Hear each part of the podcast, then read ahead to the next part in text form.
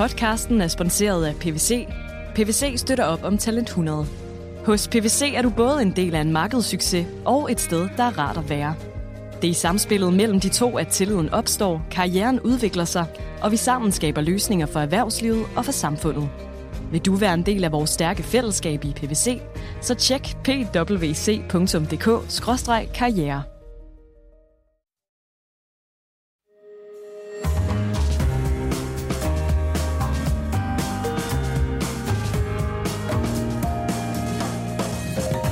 Du lytter til Kampagnesporet, en podcast fra Berlingske. Ja, velkommen til Kampagnesporet. Mit navn er David Træs, som Mads Fugle er selvfølgelig også med, og vi har producer Peter bag knapperne. Mads, du husker jo Nikki Haley.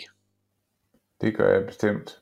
Nikki Haley, som var en populær guvernør i South Carolina, inden hun blev også en ret populær FN-ambassadør i Trumps embedsperiode. Og så trådte hun overraskende sådan bare tilbage, uden at blive hånet af Trump. Det plejede ellers at være tilfældet, når man gik. Og nu er det som om, at hun virkelig varmer op til, at hun vil være præsidentkandidat i 2024, selvom hun har sagt mange gange, at hun ikke ville udfordre Trump, hvis han var der. Men du har godt lagt mærke til, at hun begynder sådan at bevæge sig ind i en position, hvor hun måske er præsidentkandidat. Jeg synes faktisk, hun igennem meget lang tid altid har holdt selv. Altså, man skal jo sige, at man ikke stiller op og sådan noget. Det er jo sådan en del af det. Men igennem lang tid, synes jeg, det har været tydeligt, at hvis kortene faldt rigtigt, så var hun en potentiel kandidat. Og så har hun været ude i et skænderi her i den forløbende uge. Det er derfor, jeg bemærkede hende igen. Sådan en slags offentligt skænderi med Mike Pompeo, som jo var udenrigsminister under Trump, og som helt åbenlyst også bringer sig selv i spil som præsidentkandidat. Han er på vej med en ny bog, og i den bog, der skriver Mike Pompeo, at Nikki Haley, hun var en værre en, fordi mens Trump stadigvæk var præsident, og Mike Pence var vicepræsident, der mødte Nikki Haley op til et møde i det ovale værelse, siger Pompeo, med det formål at bringe sig selv i spil til at blive vicepræsidentkandidat ved det valg, der altså kom i 2020, og som alle ved, endte med, at Trump og Pence tabte. Og det mener Pompeo jo så, viser, at hun er en illoyal type. Og der skal vi huske, at Pompeo også er en kandidat, og som en af aviserne skrev, lige nu der konkurrerer Pompeo og Nikki Haley om at være den, der lige præcis når 1% opbakning i meningsmålingerne. Men man mærker sådan en kamp der mellem de to gamle kolleger i USA's udenrigspolitik. Ja, en interessant kamp. Det er jo bestemt ikke første gang, at hun har været omkring vicepræsident embedet. I 2012, der havde Mitt Romney en del tanker om, hvem han skulle vælge som vicepræsident, og der var hun i spil og blev fra mange steder presset for at træde ind på den nationale politiske arena der, og sagde der, at det ville hun ikke, fordi hun mente, hun havde lovet sine vælgere noget andet. Og så i 2020, som det bliver nævnt, så var det tydeligt, at Trump gik med tanker om, han kunne forbedre sin position ved at skifte Pence ud med en eller anden, og der var hun en af dem, der var i spil, og det er jo det, Pompeo så siger, at da de rygter begyndte at cirkulere, at Pence ikke var så sikker i sadlen på grund af Trumps forhold til ham, så er det der, Pompeo siger, så stak hun en fod i vandet for at mærke, hvad temperaturen var, og det er den historie, hun jo ikke synes er ret sjov at få ud. Nej, og oven i det er det også interessant, at Pompeo mere end antyder, at Jared Kushner og Ivanka Trump, altså Trumps datter og svigersøn, meget indflydelsesrig svigersøn, mens han var præsident, at de er på Nikki Haleys hold. Altså at de støtter Nikki Haley, måske endda økonomisk på nuværende tidspunkt. Det afviser Nikki Haley så og siger, at det er rigtigt, vi er gode venner og alt sådan noget. Men det er interessant, fordi vi har talt op her i kampagnesporet for en hel del uger siden, at det var bemærkelsesværdigt, at Ivanka Trump har valgt ikke at bakke op offentligt om Trumps genvalgskampagne. Ja, og, og der er mange spekulationer. Jeg plejer altid at sige, at hvis man skal holde øje med, om folk er interesseret i at blive et større nationalt politisk navn, især at gå efter præsidentembedet eller vicepræsidentembedet, der sådan søger at gå i den regn, så kan man ikke mærke til deres aktivitet på bogfronten, fordi man skal altid udgive en bog i USA, hvis man er interesseret. Og der i 2012, hvor hun tydeligvis selv gik med tanker om det, der udgav hun sin første bog, som hed Can't is Not an Option, My American Story, og den var sådan fuldstændig skrevet og tilrettelagt til at være sådan en forløber for en eventuel politisk karriere. Og det jeg så synes der er interessant, det er, når vi nu taler om, hvad der kan ske med hende. Sidenhen, så altså i 19, der hvor hun var i spil i 20 som afløser for Pence, der udgav hun sin anden bog. Nu her i 21 og 22, der har hun udgivet to bøger yderligere. Og den sidste, synes jeg er lidt interessant, den er kommet i 22, fordi den har titlen If You Want Something Done, Leadership Lessons from Bold Women. Og den er, den må siges at være altså en direkte landingsbane til at vil sige, jeg kan også blive præsident i det her land. Jeg kan også blive præsident. Og hvad hedder det nu? Apropos bøger, så den her omtale, vi taler om her, Mike Pompeo, ja, den kommer jo, fordi han i den kommende uge udgiver en bog, der hedder Never Give an Inch, Fighting for the America I Love. Og der er et kapitel 18, der er blevet bragt i The Guardian her forleden dag, hvor det er bemærkelsesværdigt, at det er det, der handler om Kushner og Ivanka Trumps forhold til Nikki Haley og Nikki Haleys måde at agere på, sådan en kritik af Nikki Haley.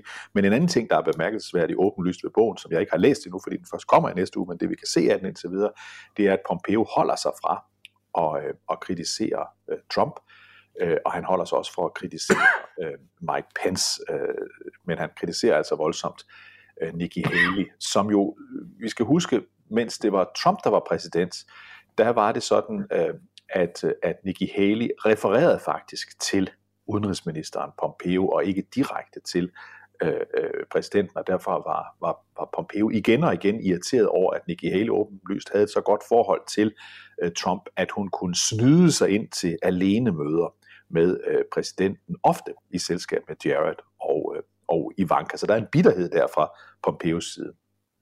Jamen, det er der ingen tvivl om, og så tror jeg også, der er et billede på Pompeo over, at nu hvor han har meget høje tanker om sig selv, Pompeo, og han har forberedt det her i lang tid, og han er en af nok de få, der tror på ham som et rigtig varmt navn til primærvalgsløbet. Og når man har den position, så tror jeg også, man tænker, når meningsmålingerne så overhovedet ikke synes at indse ham, så tror jeg også, man tænker, at jeg må gøre et eller andet, for at amerikanerne kommer i tanke om, hvor fantastisk en kandidat jeg kunne være. Og et eller andet, man så kunne gøre, det er jo at sige noget, der giver lidt raballer derude. Og det er jo så den kurs, han har valgt.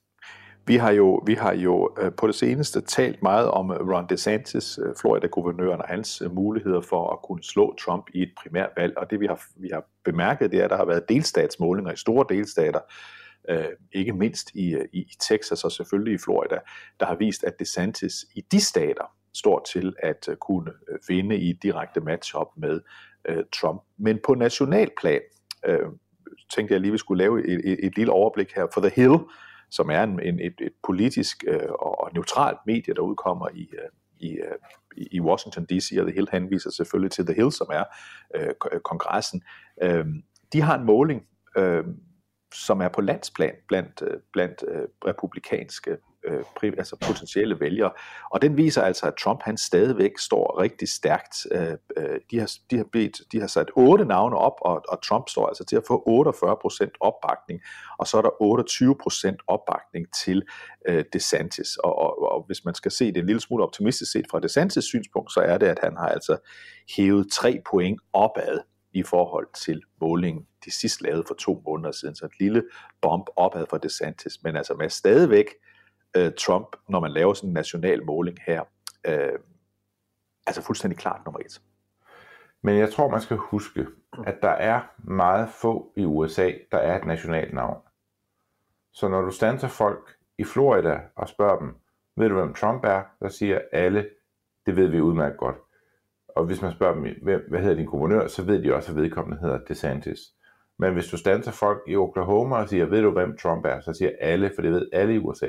Ja, vi ved godt, hvem han er. Spørg med dem, hvem er DeSantis? Så vil du møde rigtig mange, der ikke aner, hvem han er. Og det, man skal sammenligne det med Europa. I Europa er der jo heller ikke ret mange politikere, som alle europæere har en idé om, hvem er.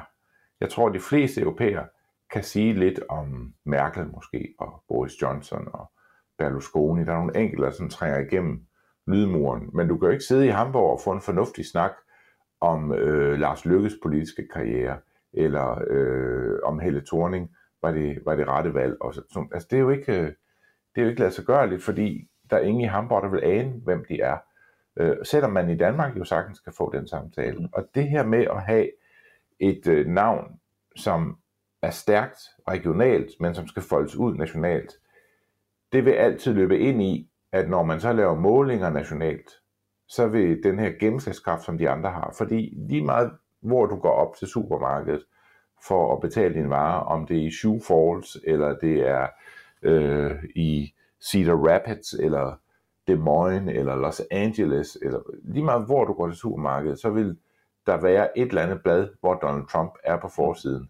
Men der vil ikke være ret mange af dem, der vil have DeSantis på forsiden, fordi man skriver ikke om personer, som folk ikke aner, hvem er.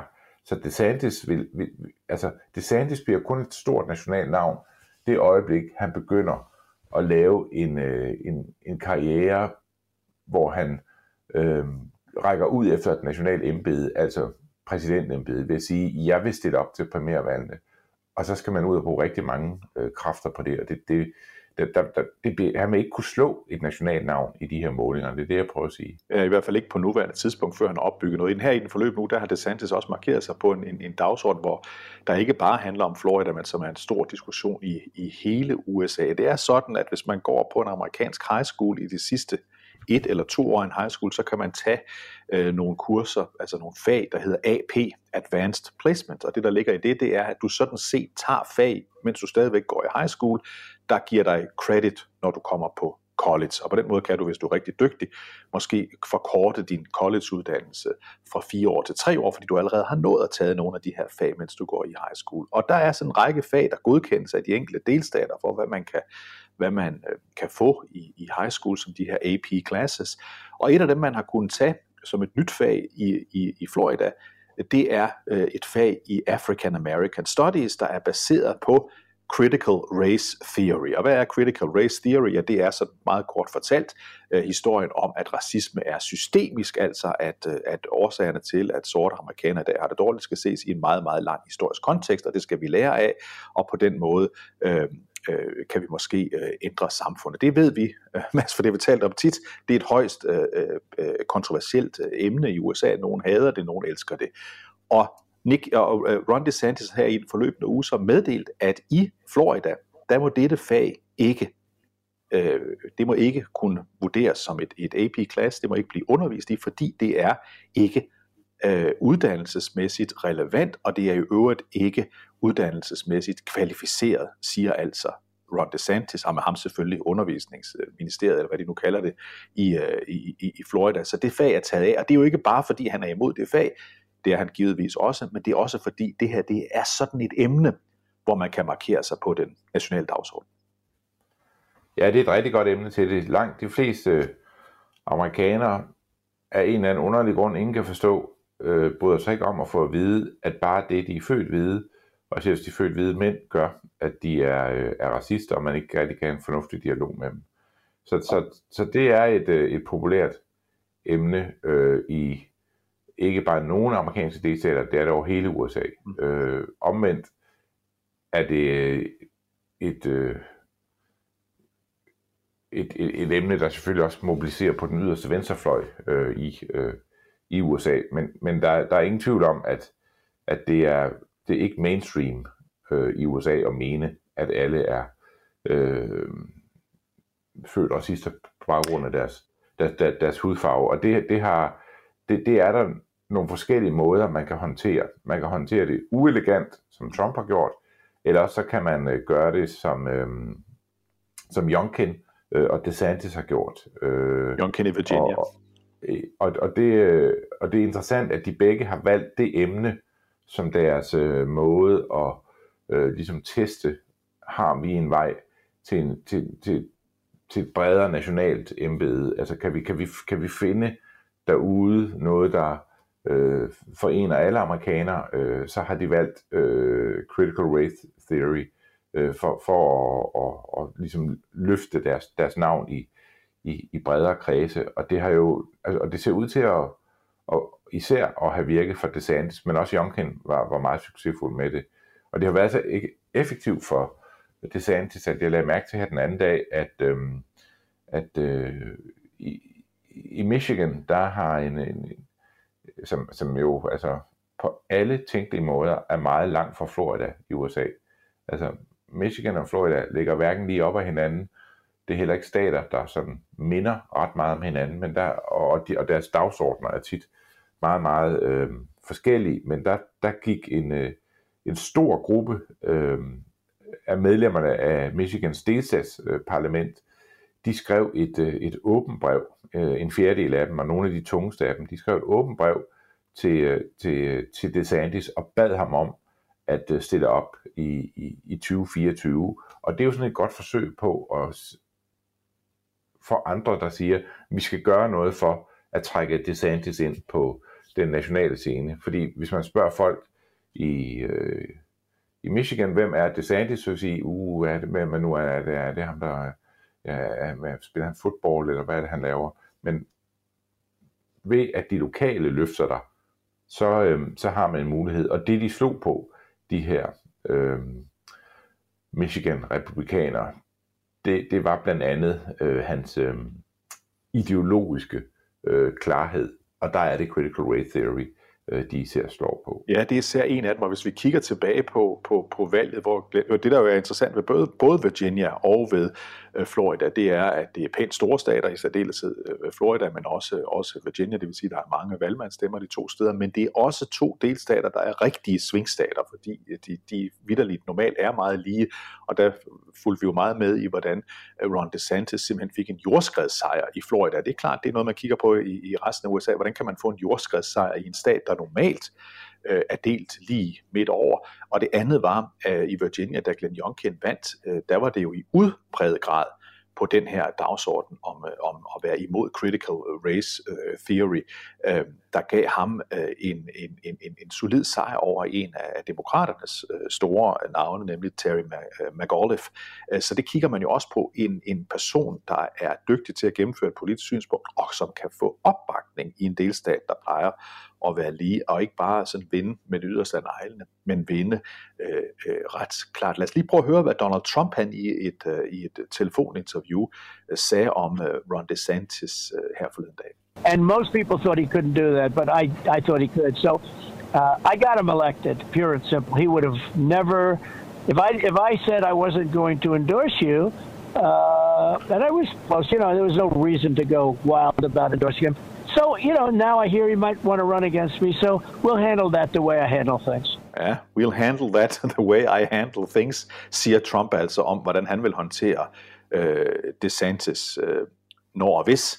For vi skal huske, at DeSantis jo ikke har sagt, at han stiller op til præsidentvalget, men når og hvis han gør det, hvad de fleste regner med, han gør, så skal jeg nok håndtere det på den måde, jeg plejer at håndtere den slags på. Ja, og det er ved at finde en øgenavn til ham på et tidspunkt. Og han har ikke rigtig fundet et endnu, men der var sådan en historie i Rolling Stones, som jo mest er kendt for sin dækning af amerikansk musik, men også har andre emner, også faktisk interessant at læse nogle gange, når det handler om politik. Og han sagde, og der var historien deri, det var at Trump var ved at finde ud af, hvordan han mest effektivt kunne sparke DeSantis i skridtet, når han stiller op, men han også ville vente med det rigtige spark i skridtet, til det var helt tydeligt, at han havde fortjent det spark i skridtet. Det synes jeg var en meget fin måde at sige det på. Mit navn er Anders Krab Johansen. Jeg er koncernchef på Berlingske Media og har skrevet bogen Fri os fra den værdiløse borgerlighed. Bogen er et wake-up call til alle os borgerlige, der er godt i gang med at tabe fortællingen om, hvad der udgør et godt samfund. Vi har overladt omsorgen til staten, velstand til vores politikere, familien til institutionerne, dannelsen til tilfældighederne og forsømt at genopfinde og forny de værdier, som taler til menneskets hjerter. Fri os fra den værdiløse borgerlighed er i handlen nu. Vi skal lige her til sidst nu, da jeg nævnte den der The Hill-måling, altså Trump på 48%, DeSantis på 28%, så lad os bare lige gennemgå for god ordens skyld. Nummer 3 på den liste, det er Mike Pence med 7%. Det er på en del fjerdeplads, der har vi senator Marco Rubio fra Florida og Nikki Haley, som vi talte om før. De to er altså på en del, fjerdeplads, og det er de med 3% opbakning. Og vores ven, Mads, Mike Pompeo, som vi lige talte om før, han sniger sig lige akkurat op på 1%. Sådan ser altså målingen ud, hvis vi kigger på det samlet sig ikke set. Og det, man skal huske, som jeg sagde før, den ene procent afspejler, hvor mange der nationalt kender dig. Mm. Og det vil sige, det er ikke ret mange mennesker, der overhovedet ved, hvem han er. Så når de bliver bedt om at forholde sig til dig, så kan de ikke huske dig. De ved ikke, hvem du er. Det kan godt være, du har været i avisen, og de burde have læst om dig. Men det er ligesom, hvis man møder en dansker ude på gaden og siger, den græske statsminister, hvad hedder vedkommende? Ja. Og så vil mange danskere få lidt fjert blik i øjnene. Ja, vi kan vel sige det på den måde, Mads. Nu nævnte du før sådan velkendte europæiske navne, Boris Johnson, Angela Merkel, Silvio Berlusconi. Men jeg vil gætte på, at hvis den nuværende tyske kansler Scholz, han gik op og ned af strøget i København, så ville der formentlig ikke være et eneste menneske, der vil sige, der går jo kansler Scholz. Nej, hvis vi nu forestiller os, at vi valgte vores ledelse i EU ved en afstemning i alle medlemslandene der, så det er jo sådan lidt det, der vil minde om et nationalvalg i USA, ikke? Så vil man jo ret hurtigt finde ud af, at det, at altså punkt 1 for at klare sig godt i det, vil være, at folk vidste, hvem du var. Ja. Og det er jo sådan helt logik for burhøns. Og det er jeg nogle gange synes, den danske dækning af USA er så underlig, fordi man ikke altid har blik for, at det er bestemt ikke alle amerikanere, der sidder og følger med i hvem der sådan er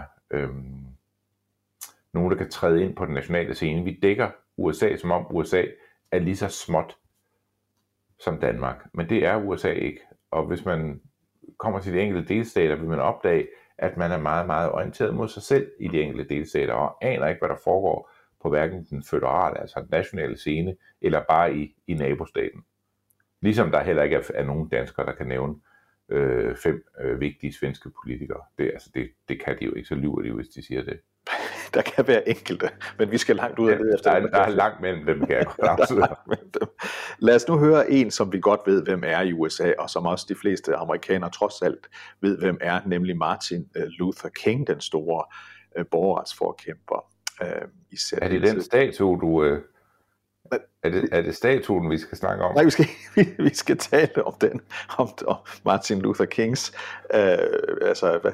nationaldagen i den forløbende uge. Du sendte mig jo en lille klip, hvor den gode Joe Biden, Old Joe, han vælger at synge for til en fødselsdagssang til Martin Luther Kings hustru. Lad os lige prøve at høre, hvordan det gik her. But congratulations today, the honorees, including your wife, who I understand is birthday today? Well, look, my wife has a rule in her family. When somebody's birthday, sing happy birthday. You ready? Happy birthday to you. Happy birthday to you. Happy birthday, dear darling. Happy birthday to you. Well.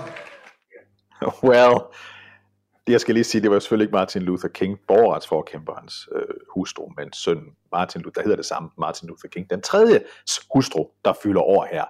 Og det interessante her er jo, Mads, det er jo tydeligt, at præsident... Det er tydeligt, at han ikke helt er klar over, hvad hun hedder. Han kan ikke huske hende. Han kan bare overhovedet ikke huske hende. Jeg tror, vi har alle sammen prøvet det her. Har du ikke prøvet det, David, at man står med nogen, og man tænker, jeg bør vide, hvad du hedder? Jeg kan simpelthen ikke huske det. Jo, men jeg er dog ikke nået det punkt, hvor det er mig, der synger for på en sang, fødselsdagssang, så jeg kan huske det. Det. Vi har alle sammen været der, David, men de færreste af os tænker, jeg bryder ud i sang og afslører, at jeg ikke ved, hvad du hedder. Det lyder, som om han skal til at sige Valerie, kan du høre det? Og så hun hedder Andrea. Altså, ja, det er ret langt fra. Men Andrea. Og Mads, det er jo bare på en eller anden måde, selvom du siger, at vi alle sammen har været, så må vi bare sige, at good old Joe, det sker lidt for ofte det her. Vi husker for et par måneder siden, at han ville hylde en politiker fra en lokalstat, der har hjulpet med et antikriminalitetsprogram, hvor han beder hende om at melde sig på scenen, og nogen må så råbe til ham, at hun desværre afdøde noget kort tid inden. Så de her episoder er måske dem, Mads, der er med til at holde Biden nede, fordi vi talte jo om i sidste uge. Ja, nu gik det lige så godt. Nu gik det lige så godt, ikke også? Fordi det gør det ikke længere. De er allerede taget et fald igen nu. Ja. Og det er heller ikke nemt. Han er nede i den sidste måling, Mads, på under 40% oppakning. Og det går heller ikke bedre med de der hemmeligstemmede dokumenter, kan vi godt afsløre. Så der er mere på den dagsorden. Men på den anden side går det heller ikke godt for Donald Trump. Nej. Han har lige fået at vide, at han skal betale $1 million i erstatning til en række af de her, der har haft meget dyre advokatregninger, som følge af Donald Trumps gøren og laden, især omkring Hillary Clinton. Så begge de to udfordrer ved sidste præsidentvalg er lidt i vanskeligheder. Lidt i vanskeligheder, ja.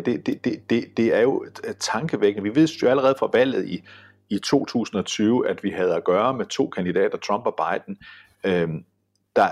Altså ingen af de to var i stand til at mobilisere stor glæde hos den amerikanske befolkning. De lå begge to der omkring 40-45% på en god dag af opbakning, altså ikke engang opbakning for halvdelen, og en af dem skulle jo vinde, fordi sådan er det amerikanske præsidentvalg jo indrettet. Men hvis vi får en repeat af valget i 2020, så er der grund til at tro, at vi får to præsidentkandidater, altså hvis det bliver Trump og Biden igen, som begge to vil ligge der i dønnet på at have en opbakning i den amerikanske befolkning på sådan 40-42%, 42 på de bedste dage. Det vil være så underligt et valg, hvis det bliver de to. Fordi ved sidste valg gik folk rundt og sagde, hvorfor er det lige de her to, vi skal vælge imellem? Altså, og det vil man nok ikke høre mindre af, hvis man skal sige, hvorfor er det de her to igen, vi skal vælge imellem. Og sådan er det. Jeg troede der med Martin Luther King, at det var hans statue i Boston, du talte om. Man har lavet sådan en meget stor og synes jeg faktisk ret flot statue af, at der findes et berømt billede af Martin Luther King, der omfavner sin kone Coretta Scott King, efter det er blevet meldt, at han får Nobelprisen. Og lige den omfavnelse er der lavet en kæmpestor skulptur af, som står i Boston nu. Og jeg synes, den er ret flot, men hvis man kan tage billeder af den på en facon, sådan at skulpturen, der bare forestiller deres arme, der er altså ikke nogen krop med, men det er Martin Luther King, der omfavner Coretta Scott King. Og så kan man så bare se deres arme, og med armene dermed også skuldrene, og så hænderne selvfølgelig, som sidder på de her arme. Og hvis man kan tage billeder af det her, af den her statue på en sådan facon, så man får helt andre tanker om, hvad det er, man kigger på. Og det har moret mange en kunstkritiker i USA og også andre steder. Ja, altså, jeg ser, at en af Coretta Scott Kings familiemedlemmer, faktisk en kusine, hun skriver, at bare nu for at sige, at du siger, at man får andre tanker. Hun siger det direkte. Hun siger, at Boston har opsat en kæmpe bronzepenis på en centralplads. Ikke bare en bronzepenis, men en hånd, der holder Ja, en stor bronzepenis. Hvilket ikke får en bronzepenis til at se mere elegant ud. Ja, og det var ikke den, jeg ville til. Det var simpelthen bare Bidens misforståede fødselsdagssang, hvor han ikke kunne huske navnet. Lad os lige prøve at høre noget andet, Mads, fordi Biden, han gør jo alt, hvad han kan for selvfølgelig at opretholde sin svage popularitet, eller få den til at stige, og vi har jo talt om mange gange, der er utrolig meget af hans politik, der faktisk bliver gennemført.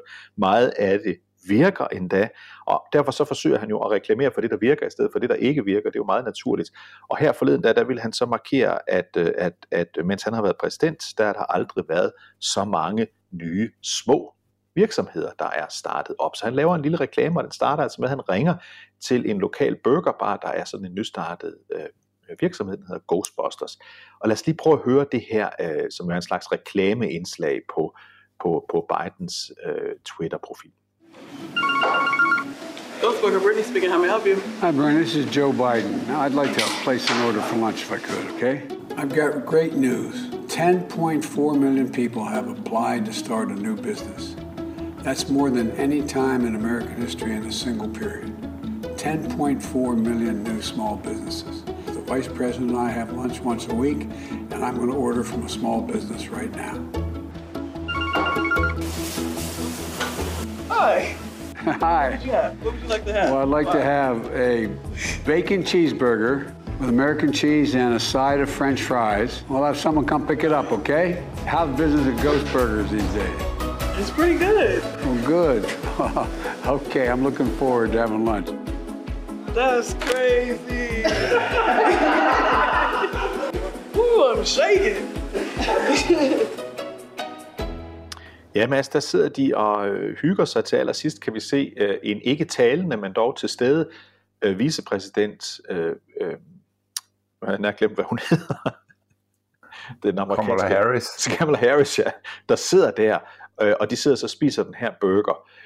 Og det her, det er jo, som jeg siger, en slags reklamefilm for, at der aldrig har været så mange små virksomheder, der er startet op.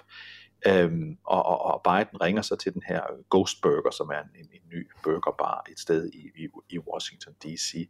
Og den situation, han er i, synes jeg bare er interessant. Det er, som jeg startede med at sige, masser af politik, der virker.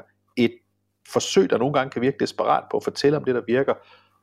Og så er det som om den amerikanske befolkning, de er rent usagt ligeglade.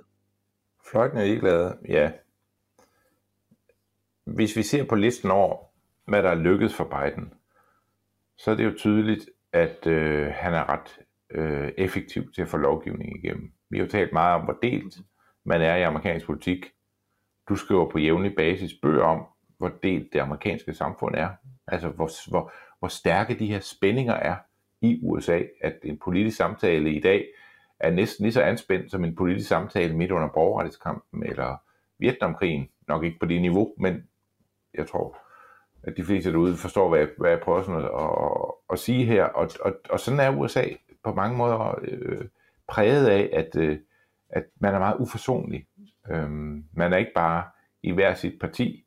Man er virkelig, virkelig, virkelig træt af hinanden. Man skulle næsten forestille sig, at det ville være umuligt at få lovgivning vedtaget i det politiske klima, som begge opridser, når de skal forklare modparten. Og så hvis man så ser på listen af, hvad man har fået vedtaget, hvad der er kommet igennem, hvor det er især Bidens mange kontakter i kongressen, der har hjulpet med at få den ene lov efter den anden vedtaget, så er det jo tydeligt, at ja, Biden er ikke så energisk, han var, da han var yngre, men han er stadigvæk meget, meget effektiv, når det handler om at gribe telefonen og ringe til gamle venner, især i den kreds hos den kreds af republikaner, der gerne vil stemme for lovgivning, hvis de får noget omkring midten i amerikansk politik. Og det er en ret imponerende liste. Altså Obama var ikke i nærheden af at få lige så meget vedtaget, som Biden har fået vedtaget. Og det er jo en hyldest til Bidens evner, men også til den tidligere leder af flertallet i repræsentanternes hus, Nancy Pelosi, at man kunne det her. Og det er jo sådan en fortælling, der er bare druknet derude. Fordi det kan godt være, at listen er lang, og det er imponerende, hvad han har fået igennem. Men billedet af ham er, at han, at når han ringer til Ghostbusters Burgers, ja, så det er ikke sikkert, at han helt kan huske, når samtalen går i gang, hvorfor han gør det. Det er den opfattelse, der er af Joe Biden. Det er selvfølgelig synd for ham, at det er sådan, selvom det er jo tydeligt, at man gør så mange bestræbelser på ligesom at bruge hans tid fornuftigt, fordi han ikke har så mange kræfter. Og nu vil jeg sige, Mads, nu sagde jeg, at jeg lige et øjeblik glemte, hvad vicepræsidenten hedder. Det var faktisk rigtigt nok, men selvfølgelig går jeg ikke at glemme, hvad hun hedder i det daglige. Men det interessante ved det, at hun sidder der og åbner sin burger. Ja, altså, det er jo. Hun er der jo slet ikke, Mads. Nej, hun er ikke udfordrende. Det kan jeg godt garantere. Hvis Joe Biden, der jo har lovet, at han for en lille måned siden, ja, ville sige noget om han ville stille op til næste præsidentvalg, men ikke har helt fundet tid til at træffe den beslutning endnu, i hvert fald ikke at melde den ud, så kommer det ikke til at være Kamala Harris, vi skal tale en masse om. Det har vi svært ved at forestille os. Ved du, hvad vi kommer til at tale meget om, masser, som vi næsten har med i hvert af vores programmer? Det er ikke helt rigtigt, men en af vores favoritter, det er jo Marjorie Taylor Greene. Hun er det republikanske en gave til kampagnesporet. En af vores største gaver. I særdeleshed, når ikke vi har Trump i Det Hvide Hus længere, så er hun en god substitut. Og dette kan vi godt sige kontroversielle medlem. Så meget jeg var i Washington D.C. for nylig, ja, og jeg var i kongressen, hvor jeg blandt andet hørte John Bolton tale. Ja. Og da jeg kommer gående... Som vi for god ordens skyld skal sige, ikke er medlem af kongressen. Du hørte det er han ikke. Overhovedet ikke. Ja. Ja. Det er han overhovedet ikke. Men det var derinde, han var. Ja. Og der ser jeg Marjorie Taylor Greene, og jeg blev så glad, da jeg så hende. Jeg havde sådan lyst til at løbe over til Marjorie Taylor Greene og sige, du bliver nødt til at sige noget om Danmark på et tidspunkt. Jeg har et radioprogram med en mand, som du vil elske. Der hedder David Crosby, og du bliver nødt til at sige noget om Danmark på et tidspunkt. Det vil gøre, altså det vil være så godt for vores program, hvis du gør det. Hvorfor gjorde det så ikke? Jamen det ved jeg ikke. Det virkede også for mærkeligt, tror jeg. For jeg tror, hun ville kigge på mig, som mange vælgere i USA ville kigge på DeSantis og tænke, hvem er det lige du er?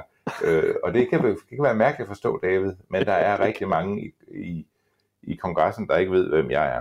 Ja, det kan være mærkeligt at forstå. John Bolton vidste vel, hvem du var? Altså han sagde jo, da vi mødtes der, at det var, jeg stod der sammen med Michael Åstrup, og vi snakkede med ham, og der sagde han jo til os, at det var en stor oplevelse at møde os. Og det tog vi begge to som, at han udmærket godt vidste, hvem vi var. Selvfølgelig gjorde han det. Tilbage til Marjorie Taylor Greene, fordi hun er nu blevet, de har jo nu efter, at de endelig fik på plads, at Kevin McCarthy skulle være leder af repræsentanternes hus, så har man så også udpeget de forskellige medlemmer til de forskellige udvalg, og vores veninde Marjorie Taylor Greene, hun er blevet medlem af blandt andet Homeland Security-udvalget. Det lyder klogt, og det betyder jo selvfølgelig, at der er grund til at minde om, hvad hun egentlig mener om 9/11. Lad os lige høre det. We had witnessed 9/11, right? We had witnessed 9/11, the terrorist attack in New York, and the plane that crashed in Pennsylvania, and the so-called plane that crashed into the Pentagon. It's odd. There's never any evidence shown for a plane in the Pentagon. But anyways, I'm not going to dive into the 9/11 conspiracy. Nej, jeg vil ikke komme ind på de der konspirationsteorier om 9/11. Jeg vil dog lige nævne, at det er højst mærkværdigt, det der med Pentagon. Var der virkelig et fly, der styrtede ned? Pentagon? Hun er så kuku-banana, som man overhovedet kan være, at selv når hun ved, jeg bliver nødt til at skrue ned på de her konspirationsteorier, så kan hun bare ikke lade være med at sige sådan noget.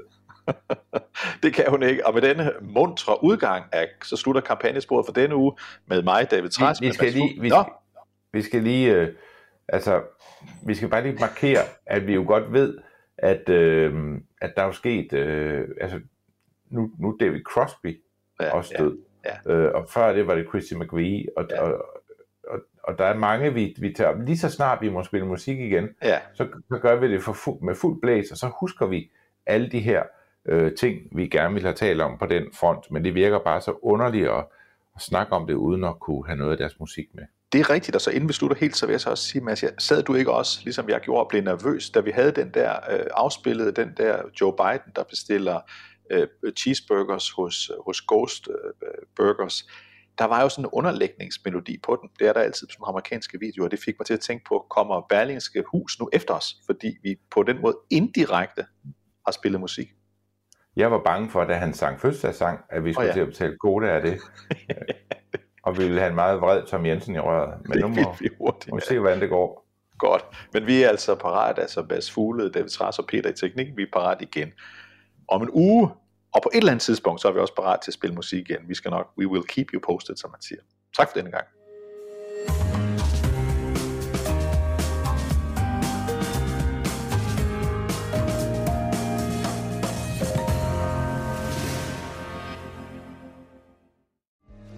Podcasten er sponsoreret af PVC.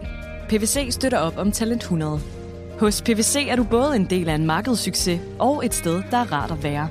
Det er i samspillet mellem de to, at tilliden opstår, karrieren udvikler sig, og vi sammen skaber løsninger for erhvervslivet og for samfundet. Vil du være en del af vores stærke fællesskab i PVC, så tjek pwc.dk/karriere.